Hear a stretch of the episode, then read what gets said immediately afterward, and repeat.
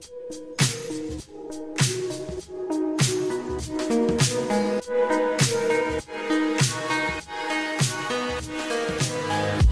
welcome to the latest episode of Data Unchained. I'm your host, Molly Presley. If you haven't heard our podcast before or need a little refresher, let me tell you a little bit about what D- Data Unchained is all about. Over the last couple of decades, the access methods, where data has be- been created, and how people want to use data has changed dramatically. We've had the advent of cloud computing, which moved workloads out of the data center into the cloud. There's been a massive um, movement towards data being generated at the, the edge. And now in the world of AI, folks are wanting to use all of this data to drive insights, make decisions, become more efficient, and technologies are needed to help customers meet these goals. Data Unchained delves into both the problems as well as the solutions in this distributed data world. Um, we haven't had David Flynn on a, for a while. David, thank you for joining. Hi, Molly. I'm glad to be here.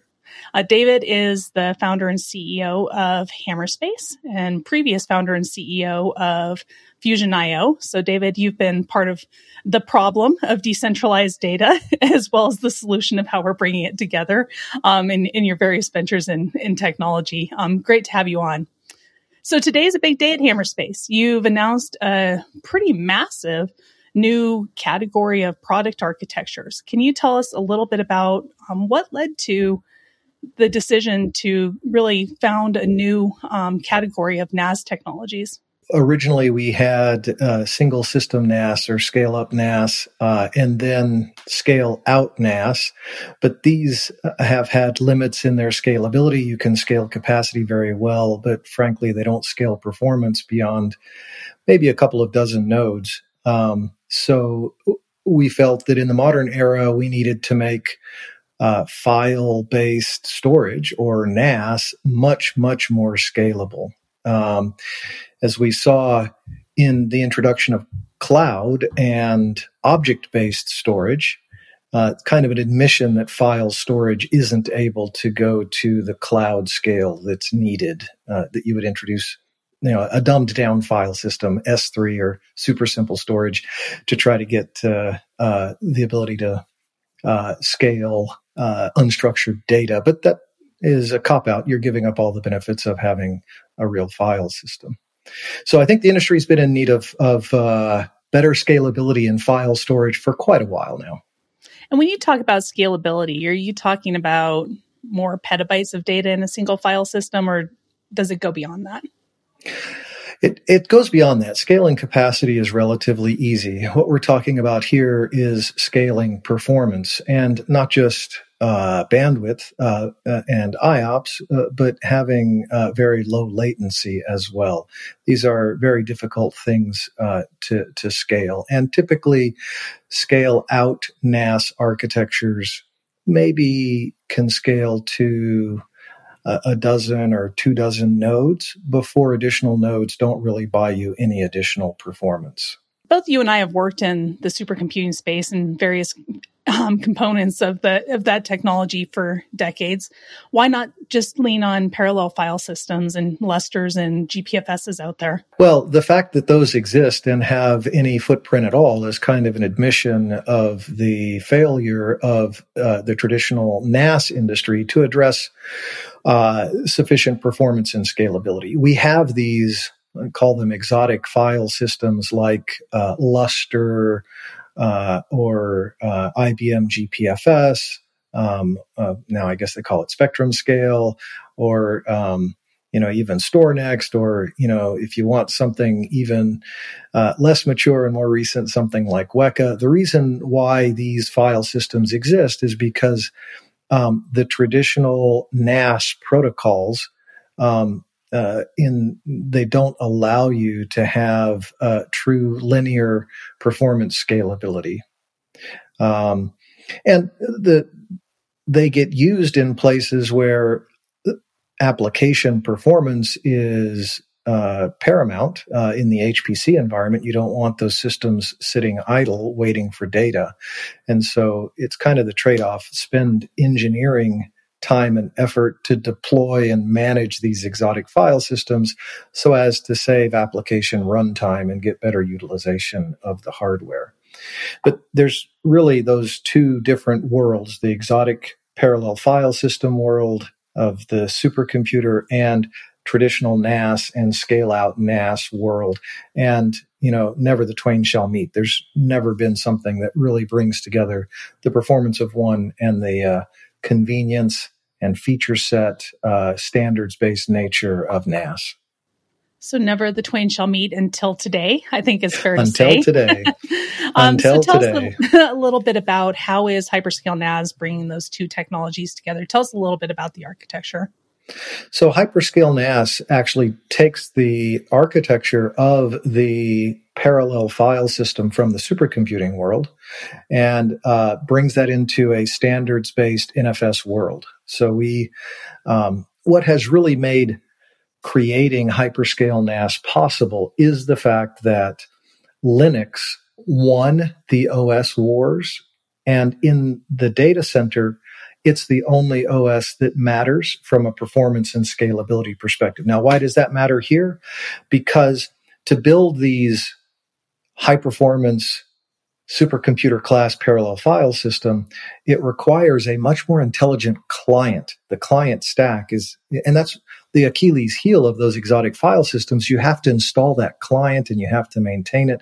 It goes deep down in the kernel.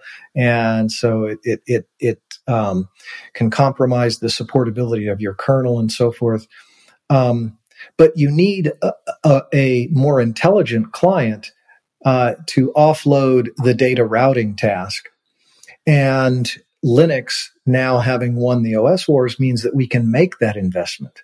So the reason why is it now possible is because Linux is the only client that really matters. Yes, as NAS, we need to support not just legacy NFS as well as this uh, high performance parallel, uh, but we also need to support SMB and the entire feature set and rich world of, of enterprise NAS, which which we do, which hyperscale NAS does. But we want to bring this more intelligent client in. And this is where Hammerspace specifically has been able to do this thanks to our CTO being the author of the client in Linux. He's the kernel maintainer of the NFS client and has been for the past 20 years. So that code is mostly his at this point. Um, and that's allowed us to enhance uh, the client and the standard so that regular NFS off the shelf built into Linux is capable of this much more sophisticated um, functioning. And what that functioning allows us to do basically is eliminate a whole entire layer of um, gateway nodes. Scale out NAS, you have gateway nodes that redistribute the data across the storage nodes. Uh, so those front end protocol nodes and the back end storage nodes. In Isilon, you had they were early in using InfiniBand to try to get that internal network between the front end nodes and the back end nodes to be fast enough. And with uh, more modern incarnation like VAST, they're using NVMe over fabrics. Uh, and the fabric, again, it's like an InfiniBand thing there. But that um, really belies the fact that you have to have two layers. You have front end nodes and back end nodes. And the reason you have to do that is because you don't have a sophisticated enough client. With parallel NFS, with hyperscale NAS, the client can route the data directly to the back end storage. You don't need that intermediary layer, which gets rid of two thirds of the networking that's necessary because you don't have to have a, a, bump in the wire with the gateway nodes. So it's, it's a radical difference in performance and scalability, a, a, radical difference in the cost structure, especially if you're going software defined. You don't want to have to have two layers of, of boxes and the networking in and out to go through the middle there. So I know that Hammerspace announced a variety of customers today that are using this technology for their storage environment as part of the Hammerspace global data environment. Um, I think the name can be make it imply as though this is only for the very large, but I think it's worth hmm. emphasizing mm. customers with just a few nodes all the way up to very massive environments will get the benefits of hyperscale NAS because the architecture is designed, like you said, linearly scalable. Whether you want to save money and be fast and have enterprise data services for your 100 terabytes or your 100, 100 petabytes, this is super relevant to you. Would you say that's a fair statement? Yeah, hyperscalability also means it can scale down to just a few nodes and be much more efficient uh, with delivering that performance um, and scale up to the hundreds of nodes. So it's the dynamic range that matters.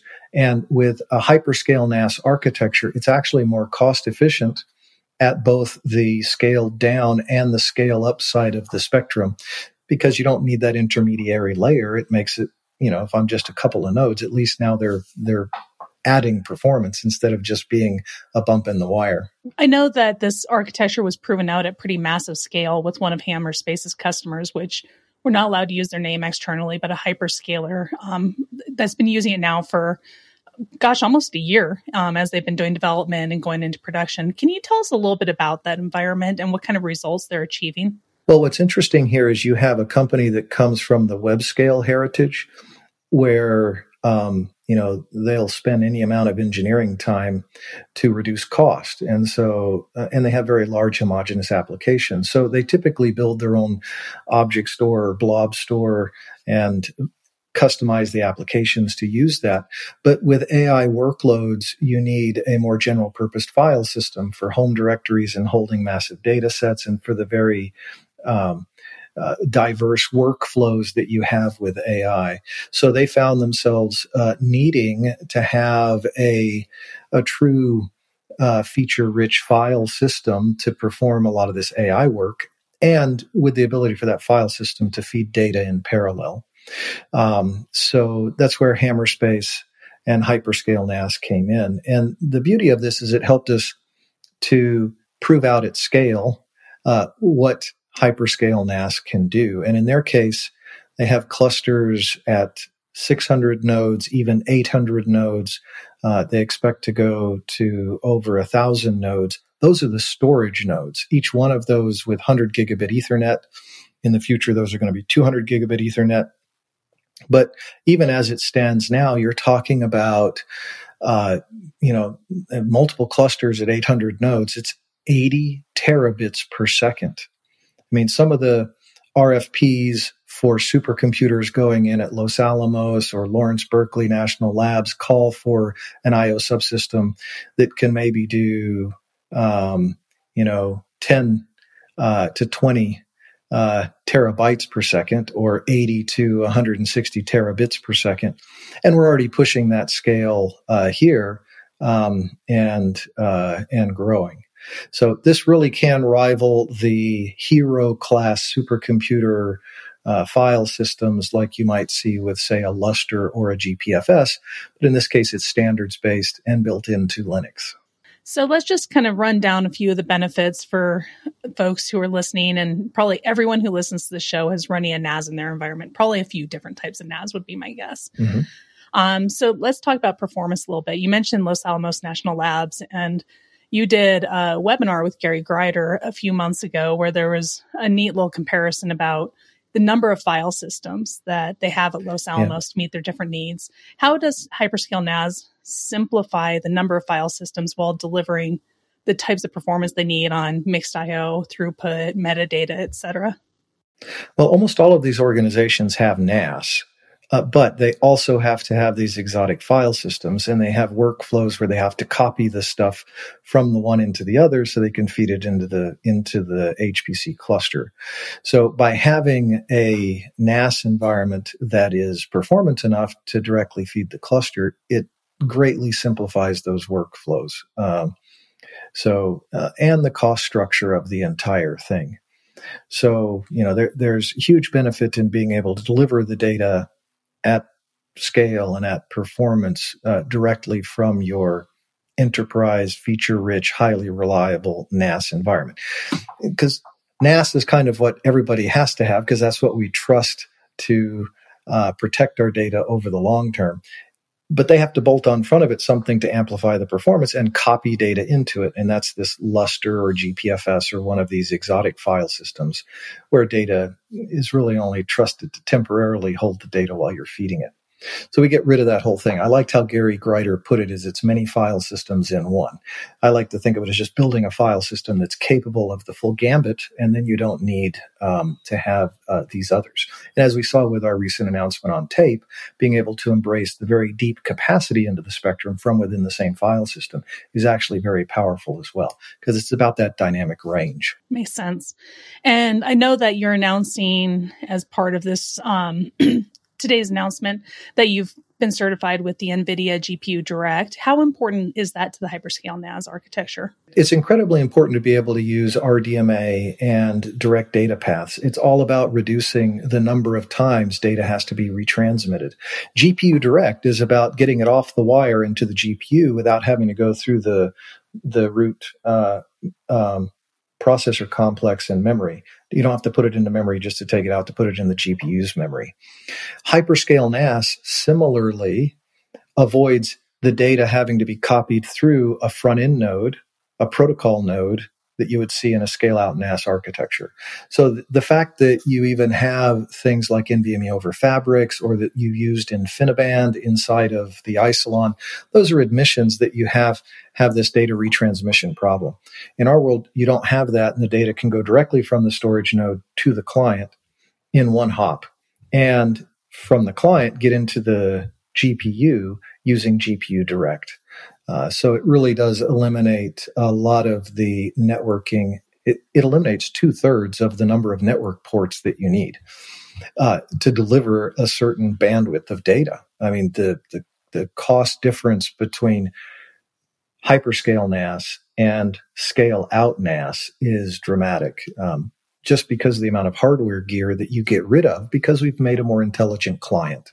So the efficiency comes from, like you said, a reduction in the amount of networking ports and infrastructure you need, the number of nodes that you, or the amount of hardware you have because you're eliminating a lot of the storage infrastructure. Yes. Um, let's talk a little bit about the efficiency also on the IT side. So you collapse a bunch of file systems into one. Um, how, how does this all work? So you're saying it's just one file system to rule them all. How does that help IT? Well, the beauty is it's just NFS. So it comes built in. So while I talk about a more intelligent client, it's also been in Linux since RHEL 7. So we laid the groundwork for this many years ago by pushing the standard and the implementation uh, upstream into Linux. So from an IT perspective, this is um, uh, like NAS, uh, about as plug and play as you can get. It'll work on standard Ethernet networks. Yes, it can also work on RDMA capable networks and fabrics. That's true. Uh, but it's plug and play. It's got the rich feature set that you would expect from the NAS environment, like your snapshots and your clones, the other data services that help users uh, avoid, you know, accidents and damaging their data. Um, so a very powerful set of features uh, for it. And what all of this boils down to: ease of use, uh, reduced amount of uh, administrator overhead. Um, you know, managing a GPFS or a Lustre environment or a Weka environment, that I mean, you, you got to hire engineers for it. yeah, absolutely. So, David, when you think about enterprise NAS, I think what that means for most IT teams is a very locked down and hardened environment related to security, data protection policies, ransomware. Um, how will IT teams accomplish that with hyperscale NAS? Are, have you built all of that into the technology as well? That's right. All of the audit capabilities, all of the antivirus capabilities, you know, your convenience to uh, uh, uh, uh, snapshots and clones, things that help protect against even a user's own mistakes. The way I like to think of it is in the enterprise world, reducing risk is paramount and risk of data loss, uh, uh, of data theft, uh, risk of of somebody uh, damaging their own data sets. You know these types of things. Enterprise NAS uh, is all about reducing risk, whereas the world of HPC file systems was all about reducing runtime, reducing how long it takes to feed the data in and to get the data out. Um, and that is uh, so important that they would sacrifice other reliability. That's why data resilience and such is, you know, typically uh, not that great. The reliability of those file systems is not that great, uh, but the performance is stellar. So the the beauty of hyperscale NAS is you have the um, risk reduction of enterprise NAS, and you have the performance of the um, of the HPC exotic file system world all rolled into one. So I know a big messaging point is enterprise standard throughout all of this, and that's data services. It's using existing already approved Linux clients with the version of Linux that's already running on it, um, enterprise standard hardware, Ethernet, InfiniBand. Um, but can you talk a little bit about how you support other storage technologies as part of this? So it's not just white box, yeah. but also uh, it could run in front of an Isilon as well. Well, and that's the benefit of this being part of Hammerspace and data orchestration is that uh, for Hammerspace, any traditional NAS is just another storage node in the parallel NAS in the in the hyperscale NAS environment. So you can incorporate your existing NetApp gear, your existing Isilon gear, even you know third party NAS systems. Uh, uh, you know, open source or other, those are just storage nodes. You know, and, and that indicates why you can just take Linux off the shelf and turn on its NFS server, and it's a storage node. So that was one of the things that uh, our um, web scale partner found very compelling is that they could use their own Linux, both the Linux as the client, but as the storage nodes as well.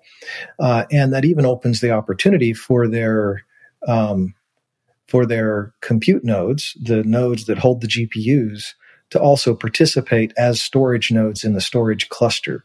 Think of it as a hyper converged model uh, to where the the GPU uh, servers uh, hold storage space and they are all uh, sharing that to create a reliable storage fabric underneath the uh, underneath the jobs that are running. So hyperscale NAS also allows for a hyper converged architecture because anything that speaks NFS is a storage node. Your compute nodes can actually be storage nodes too. Okay, so you've done a great job of not using the word AI yet, um, which is unusual. Um, but I do want to talk about that for a minute. This web scale customer you're talking about is using us for AI. Um, can you talk just a little bit about the use case? Well, that's right. It was AI that kind of was the straw that broke the camel's back. That forced them to need to use a real file system. You couldn't use object storage or their own custom blob store because the workflows are too diverse and you need a, a general purpose um, uh, IO subsystem. You need to be able to do POSIX IO. So um, that's uh, both for data ingest into the cluster, uh, and these are potentially months long training jobs that incorporate uh, thousands to even tens of thousands of GPUs uh, running for months at a time. You need to be able to do checkpoints because you're going to have hardware failures and you need to be able to roll back. Um, or you need to be able to roll back so you can try uh, changing the data you train on if you uh, realize that uh, that there are reasons to need to steer the training in another direction. You can go back in time and replay it. So all of this requires a um, a data platform that can do a very diverse set of, of workloads with high performance, reading and writing, uh, very large file bandwidth as well as small file kind of stuff. One of the defining features of the AI world is that you have to have a very well rounded set of performance, uh, unlike HPC, where it could be highly tuned to the specific kind of jobs you are running for, say, just bandwidth or just checkpointing or whatnot. So, using hyperscale NAS to serve data to AI models, large language model training, that's awesome. There's also an evolving market of using AI and machine learning within products to make IT's job more efficient. Um, can you talk a little bit about how you use machine learning and use that built to automate some of the data services as well? We use AI internally uh, to make the decisions about where to place data and when to move it across the various different storage nodes. So it's really kind of interesting that uh, hyperscale NAS can form uh, the foundation for these uh, models, for these foundation models for training. And it internally is using AI to predictively place and move data sets uh, to to where they're going to be needed so that uh, you can operate on them fast enough. And this is what allows us to incorporate things all the way back to tape, uh, disks, and flash, and hyper-converged flash in the GPU servers. That's a very, very wide range of performance and locality of the data, and being able to move the data up and down uh, that hierarchy of latency uh, needs to be able to be done predictively. And this is where service level objectives and objective based data orchestration come in.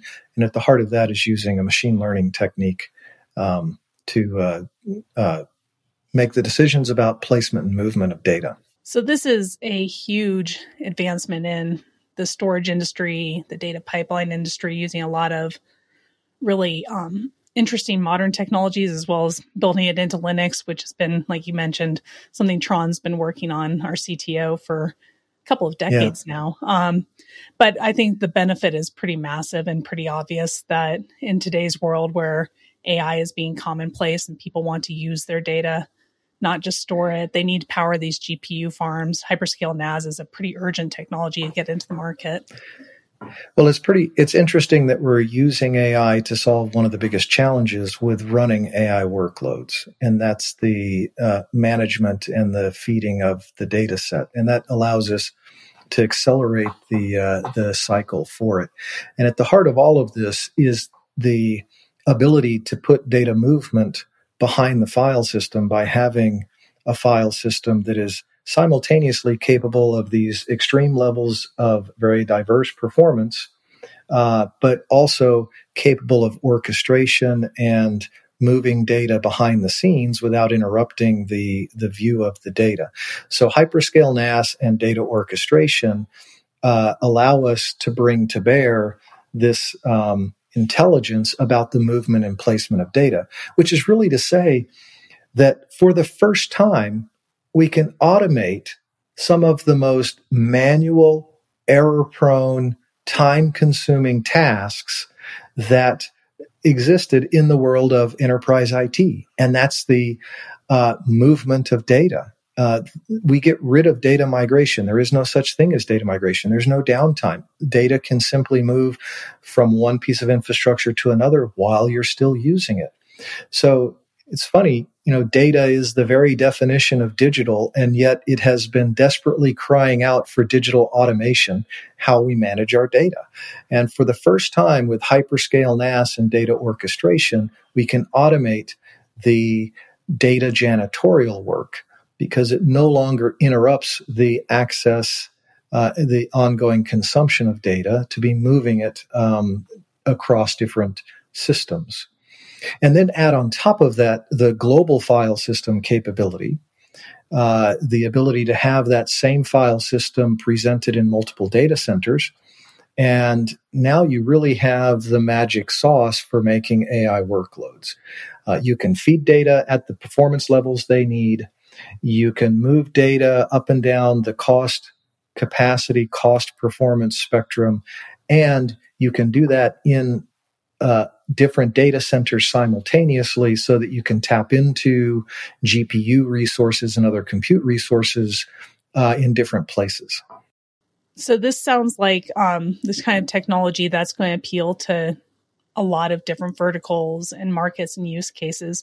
Are there any specific ones where you s- suspect that there will be the most adoption? Is this going to be in HPC or financial services, or do you expect it's just going to be across the Fortune 500 in, in general? It's bringing together these two worlds. There's been a, a lot of industries that have used scale out NAS and made do even with the lower performance. And so whether that's the media and entertainment world or, you know, bio and life sciences world or the chip design world or, um, you know, the uh, energy exploration, industrial design, you know, most of them have chosen when they had to pick their poison, they fell on the side of I'd rather have the risk reduction of enterprise NAS uh, versus the super high performance of these exotic file systems. But they no longer have that luxury of staying safely on their side of that of that void. Um, with AI, we need to increase the performance levels even more. And with the business cycle and competitiveness, even to stay competitive there, even for those traditional workloads, not just the AI workloads, they need higher performing, more scalable file environments. So I think we're going to see all of the traditional consum- consumers of NAS and scale out NAS uh, uh, who have been needing more performance, those are going to be very big uh, industries. And then you have the HPC world where they all of a sudden need to have a more general purpose file system uh, and one that can better manage risk uh, than these exotic parallel file systems. So they too are having to move outside of their traditional world of custom exotic file systems and go to uh, something that's standards based and can help them reduce the risk of working with you know data that could be highly sensitive personal data like we might be using for training AI models and move to file systems that can handle a broader range of performance than a specifically tuned parallel file system. Well, David, um, congratulations on bringing such an innovative new technology into the market. I know it's been a lot of time and blood, sweat, energy, money, etc. um, but I know even with all the success you've already seen with the technology, it's going to be game changing for the markets. Um, and thank you for taking time today. I'm sure you've been quite busy, and it's a big announcement for Hammerspace. Well, it's it's my pleasure to be here. Thank you for having me on. Absolutely. And anyone who wants to learn more, um, go to the hammerspace.com website and you'll be able to find a lot of information about customers, technology, analyst takes, performance benchmarks, etc. So whatever it is you're looking for, jump over to the hammerspace.com website and I'm sure you'll find it there. Thank you for joining and thanks for being here, David. Thanks.